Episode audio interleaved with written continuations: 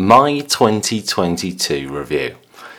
If only I could understand how my own mind works.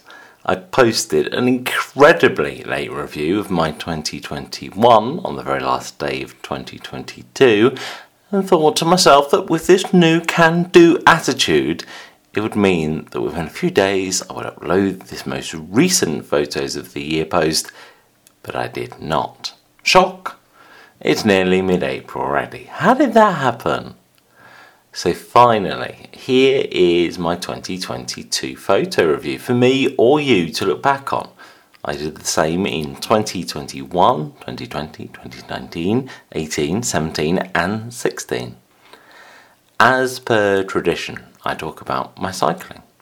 For the first ever recorded time, my cycling miles were significantly lower.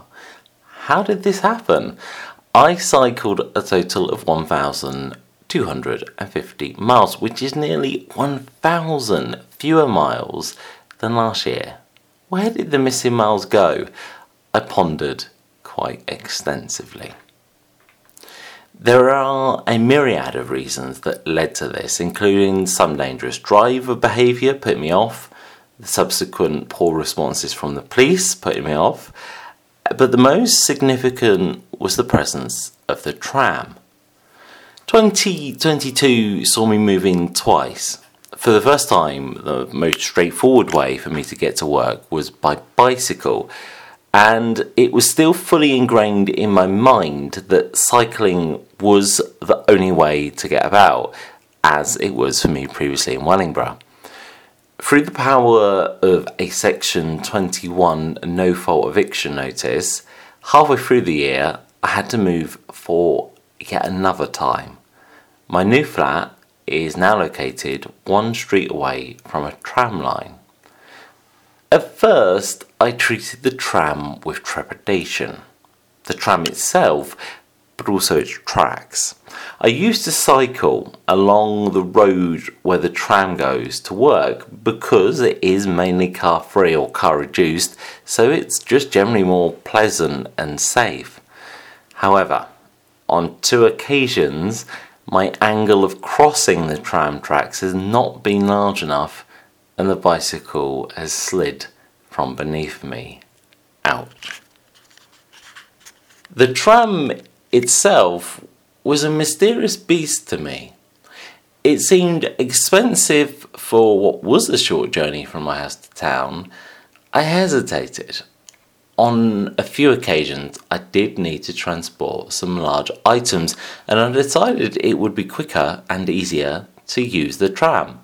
I bought a single, and then realised the few journeys that I needed it, a week pass was better value. Back and forth, back and forth, I loved it. And then I bought another. I bought another. The longer a season ticket, the more economical it was, so I bought a month-long pass, and then a consecutive month. I still cycled quite a bit, but if it was due to rain or it looked like it could rain, or if I just didn't fancy it, I got the tram as I had a ticket.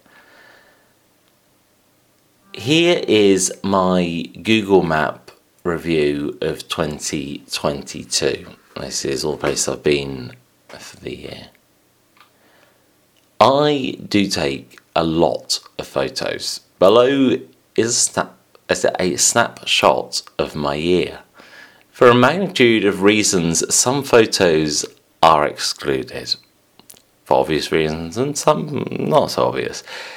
If I do go out, I try to take a photo. I worry that without the snapshot, my memory of it will fade. Photos have the power to bring the mind back to the moment. Akin to, if a tree falls in a forest and no one is around to hear it, does it make a sound?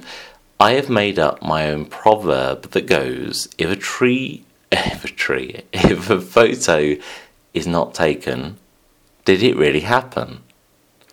Without further ado, here are the photos.